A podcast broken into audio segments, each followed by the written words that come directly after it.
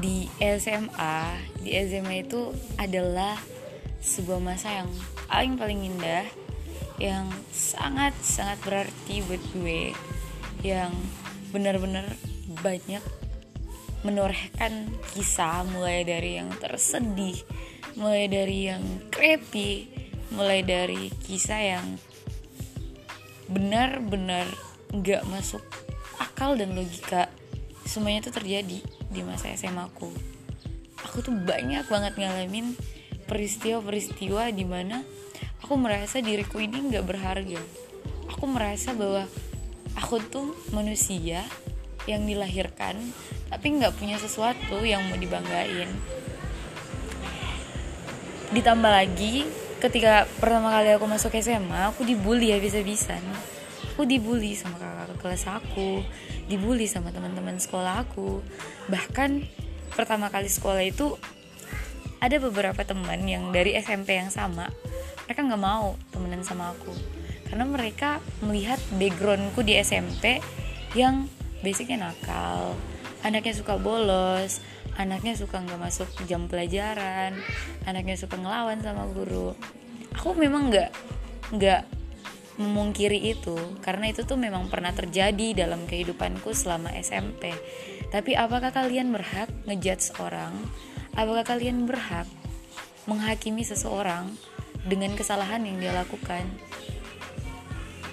Dan itu tuh bukan bikin aku semakin semangat buat jalan hidup tapi stres dan merasa insecure sama diriku.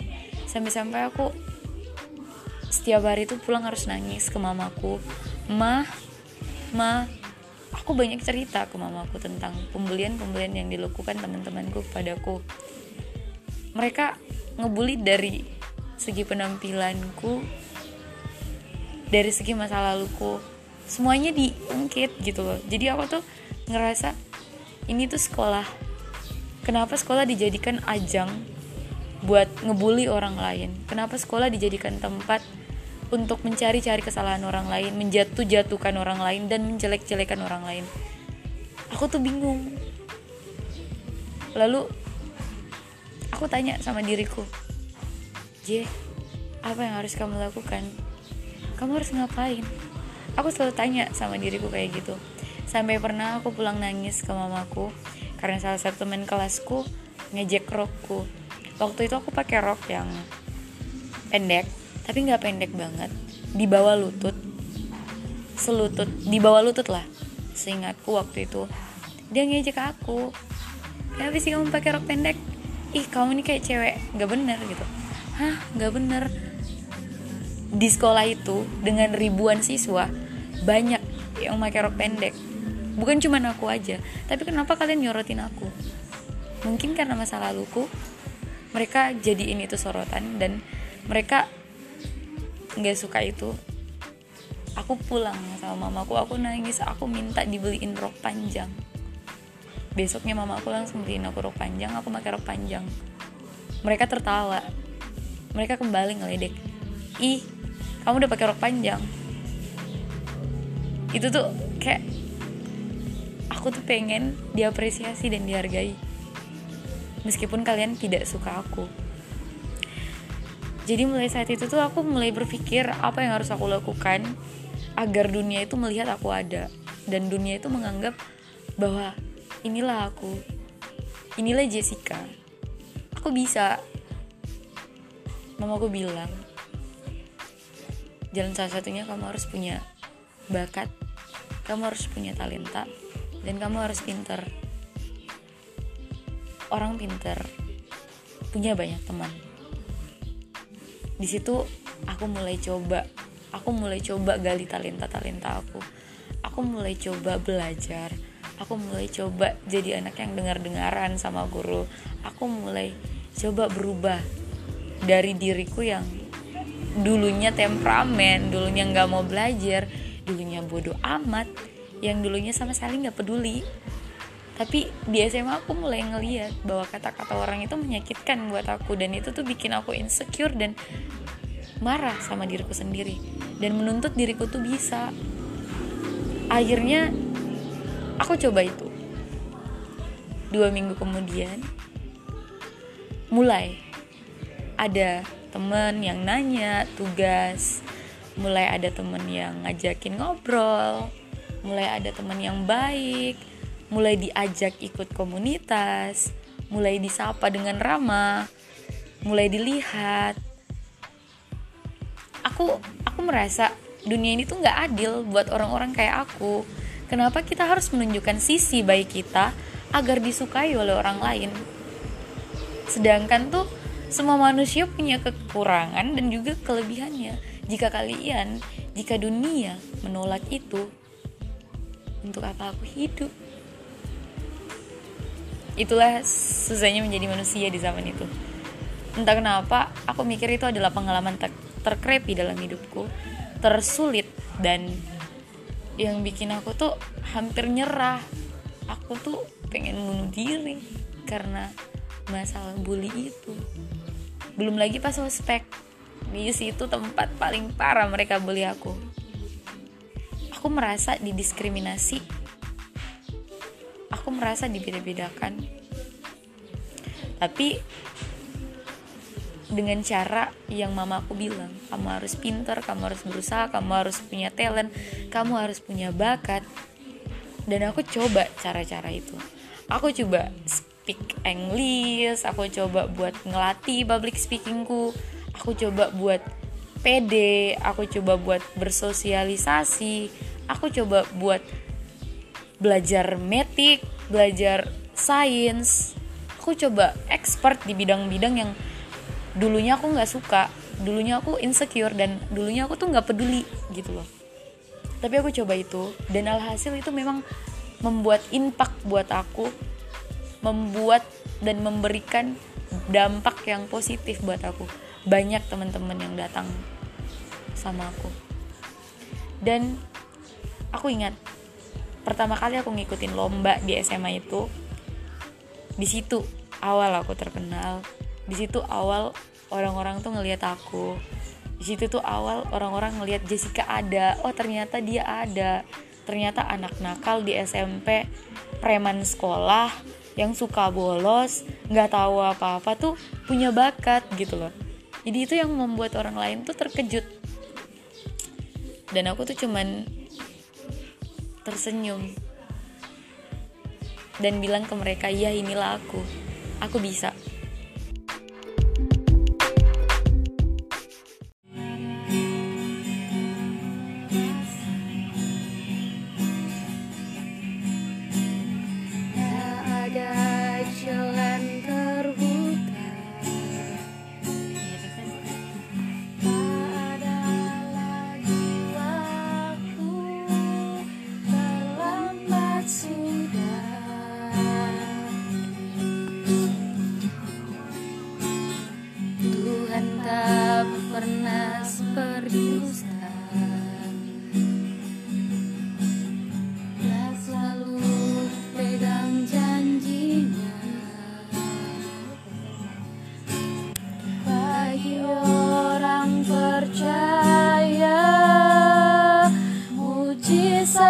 datang.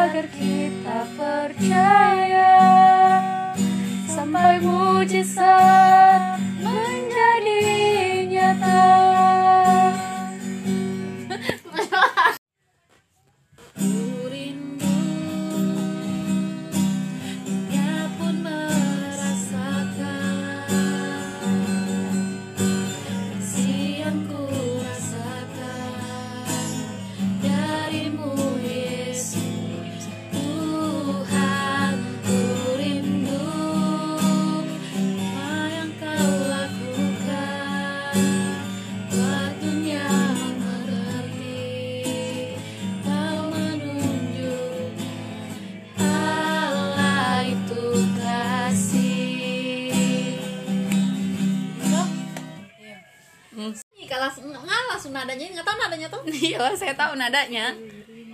Dulu ku rindu. Tekan jeleknya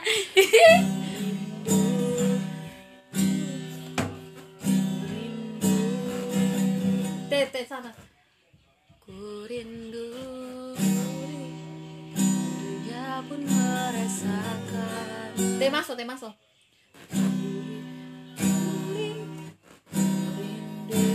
eh teh rindu itu teh masuk rindu di manakah kamu? Dia pun merasakan teh masuk kasih yang kau berikan. Ih kasih. bapak mana? Iya. bulu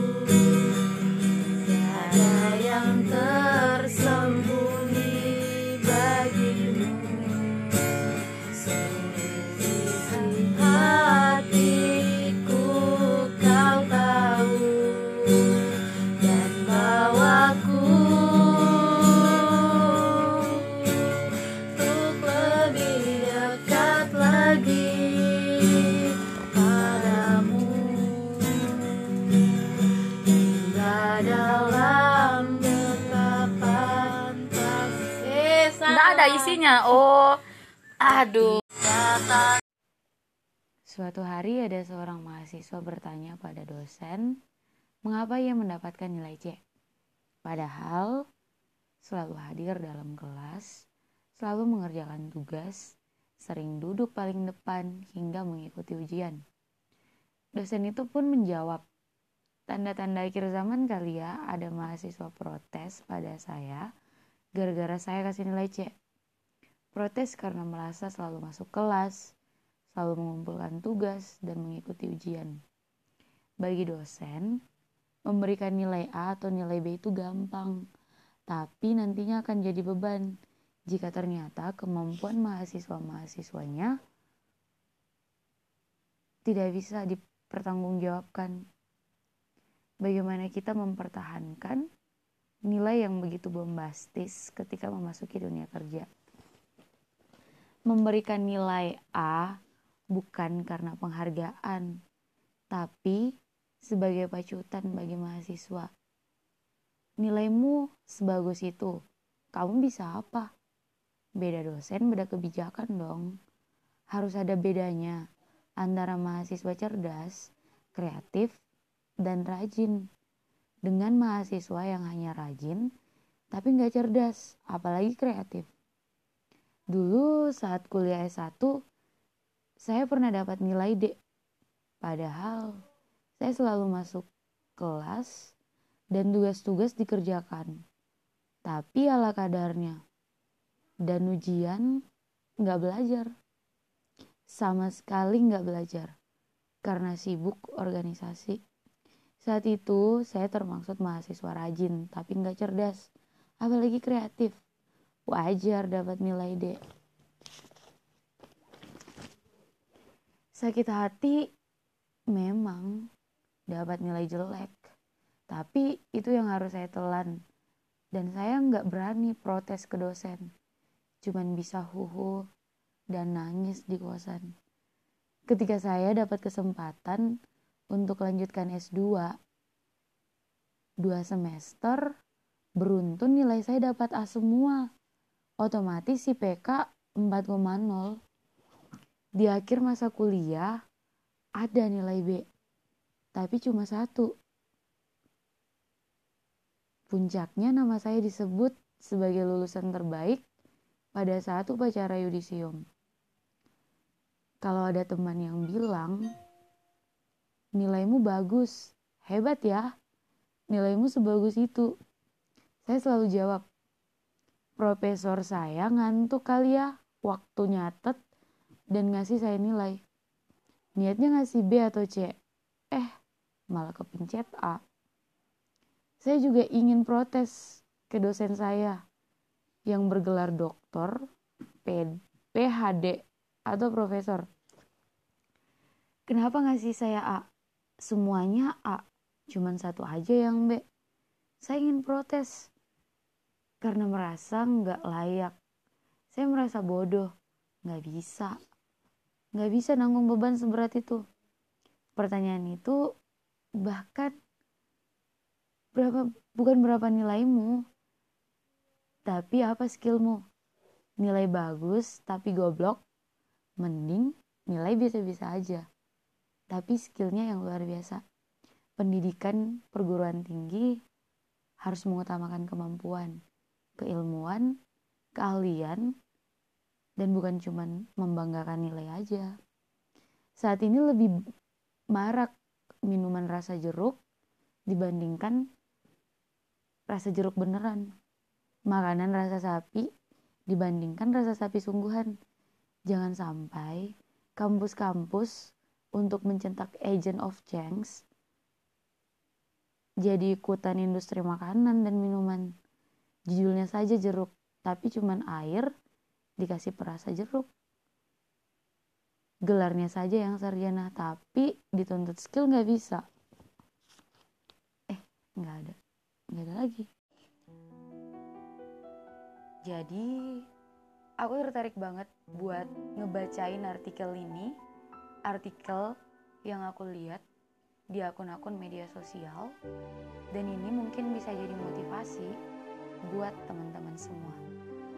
Judulnya IPK rendah. Suatu hari, ada seorang mahasiswa bertanya pada dosen, mengapa ia mendapatkan nilai C? Padahal selalu hadir dalam kelas, selalu mengerjakan tugas, sering duduk di tempat paling depan, hingga mengikuti ujian. Dosen itu pun menjawab, tanda-tanda akhir zaman kali ya, ada mahasiswa protes pada saya gara-gara saya kasih nilai C protes karena merasa selalu masuk kelas, selalu ngumpulin tugas, dan mengikuti ujian. Bagi dosen, memberikan nilai A atau B itu gampang, tapi nantinya akan jadi beban, serius, bahkan kali beban. Jika ternyata kemampuan mahasiswa-mahasiswa tidak sesuai antara nilai di atas kertas dengan keilmuannya. Bagaimana coba mempertanggungjawabkan nilai yang begitu bombastis ketika memasuki dunia kerja. Memberikan nilai A bukan karena penghargaan, ingat, bukan karena penghargaan, tapi sebagai pacutan bagi mahasiswa. Nilaimu sebagus itu, kamu bisa apa? Beda dosen, beda kebijakan dong. Harus ada bedanya antara mahasiswa yang cerdas mahasiswa kreatif, dan mahasiswa rajin. Dengan mahasiswa yang hanya rajin tapi enggak cerdas, apalagi kreatif. Dulu saat kuliah S1, saya pernah dapat nilai D. Padahal selalu masuk kelas dan tugas-tugas dikerjakan tapi ala kadarnya. Dan ujian nggak belajar sama sekali nggak belajar karena sibuk dengan organisasi.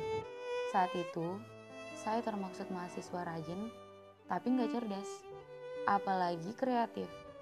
Wajar aja dapat nilai D. Sakit hati, emang dapat nilai jelek, tapi itu yang harus saya telan. Dan saya nggak berani protes ke dosen, cuman bisa huhuhu di kosan. Ketika saya dapat kesempatan untuk melanjutkan S2 dua semester beruntun nilai saya dapat A semua. Otomatis IPK 4,0 di akhir masa kuliah ada nilai B tapi cuma satu. Puncaknya nama saya disebut sebagai lulusan terbaik saat upacara yudisium dan kalau ada teman yang bilang nilaimu bagus. Hebat ya. Nilaimu sebagus itu. Saya selalu jawab profesor saya ngantuk waktu nyatet nilai saya. Niatnya mau ngasih B atau C malah kepencet A saya juga ingin protes ke dosen saya yang bergelar doktor, PhD, atau profesor. Kenapa ngasih A semua? Cuman satu B-nya. Saya ingin protes karena merasa enggak layak. Saya merasa bodoh. Nggak bisa nanggung beban seberat itu. Pertanyaannya bukan berapa nilaimu, tapi apa skillmu. Nilainya sebagus itu, tapi goblok. Mending nilai biasa-biasa aja, tapi skillnya luar biasa. Pendidikan di perguruan tinggi harus mengutamakan kemampuan, keilmuan, keahlian, bukan cuman membanggakan nilai. Saat ini lebih marak minuman rasa jeruk dibandingkan rasa jeruk beneran.